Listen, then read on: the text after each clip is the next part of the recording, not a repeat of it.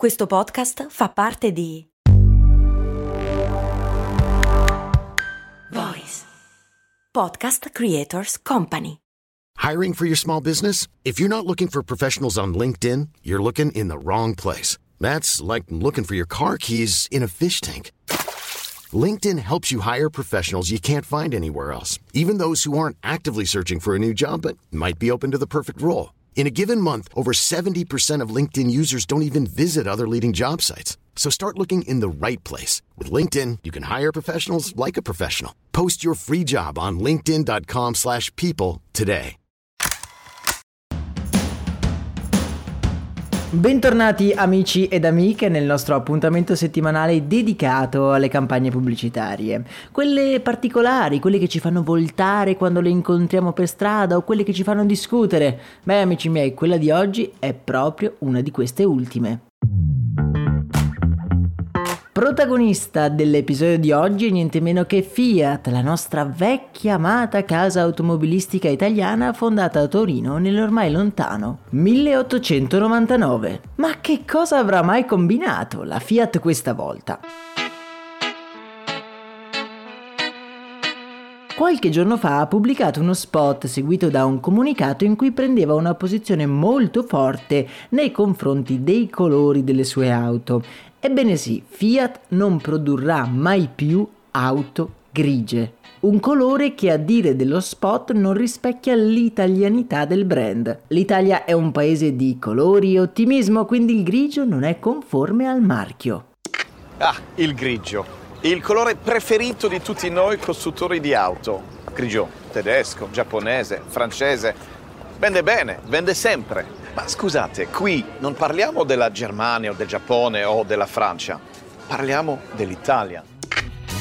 Lo spot è girato in Liguria, a Lerici, in una cornice di case caratteristiche. Proprio qui il CEO di Fiat, Olivier François, di chiare origini francesi, parla immerso letteralmente, vi lascio lo spot nel canale Telegram, nei colori della città. Dopo l'uscita di questo spot tutti si sono espressi lodando l'audacia di Fiat per un'operazione davvero coraggiosa e posizionante per il proprio brand. Nello spot si citano apertamente le auto grigie tedesche e giapponesi. Ma che cosa si nasconde dietro questa scelta così particolare e alla fine davvero una scelta vincente? Analizziamola insieme.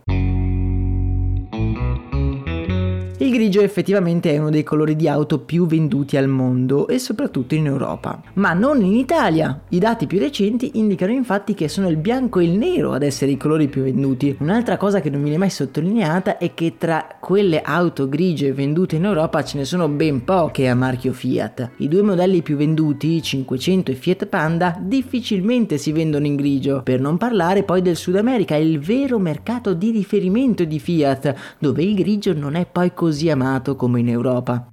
Ma torniamo alla campagna.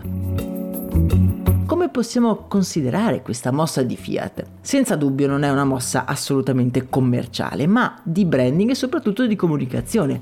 Lo spot è stato visto in 4 giorni da più di 5 milioni di persone e le reazioni sono state tutte piuttosto positive. Per quanti pareri esaltanti io legga, io proprio non riesco a gridare al miracolo guardando lo spot in sé per sé e alla fine della fiera non credo neanche sia una strategia di branding così rilevante nel medio-lungo periodo. Analizziamo un secondo i fatti. Le poche auto colorate che si vendono in Europa sono già più o meno tutte della Fiat, quindi alla fine dei conti non cambierà molto.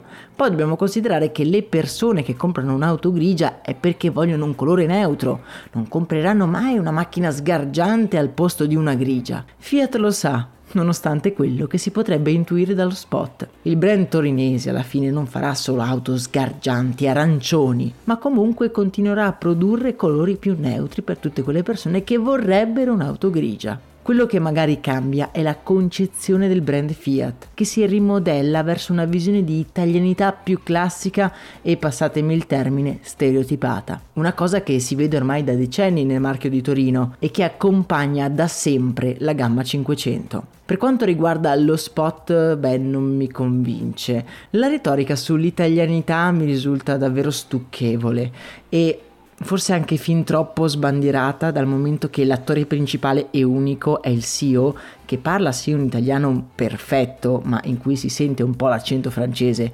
Cioè io sposo l'idea di mettere il CEO che si mette in prima linea una scelta molto forte e molto potente. Però il fatto che sia francese beh crea un po' una frizione con il messaggio che si vuole comunicare e in linea generale non mi convince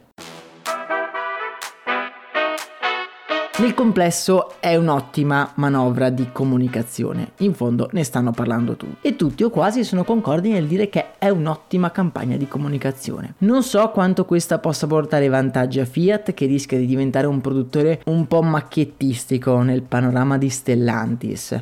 Proprio guardando il gruppo Stellantis capiamo come sia impegnato a posizionare tutti i brand del gruppo in maniera diversa presumibilmente i marchi al suo interno andranno a riempire nicchie specifiche del mercato e la Fiat farà il classico ruolo dell'italiano. Pizza, mandolino, ottimismo e colori sgargianti. In fondo, ce l'hanno sempre detto. Nel complesso io gli do un 9 come manovra di marketing a sé stante, mentre do un 6 stiracchiatissimo allo spot che non incontra il mio gusto.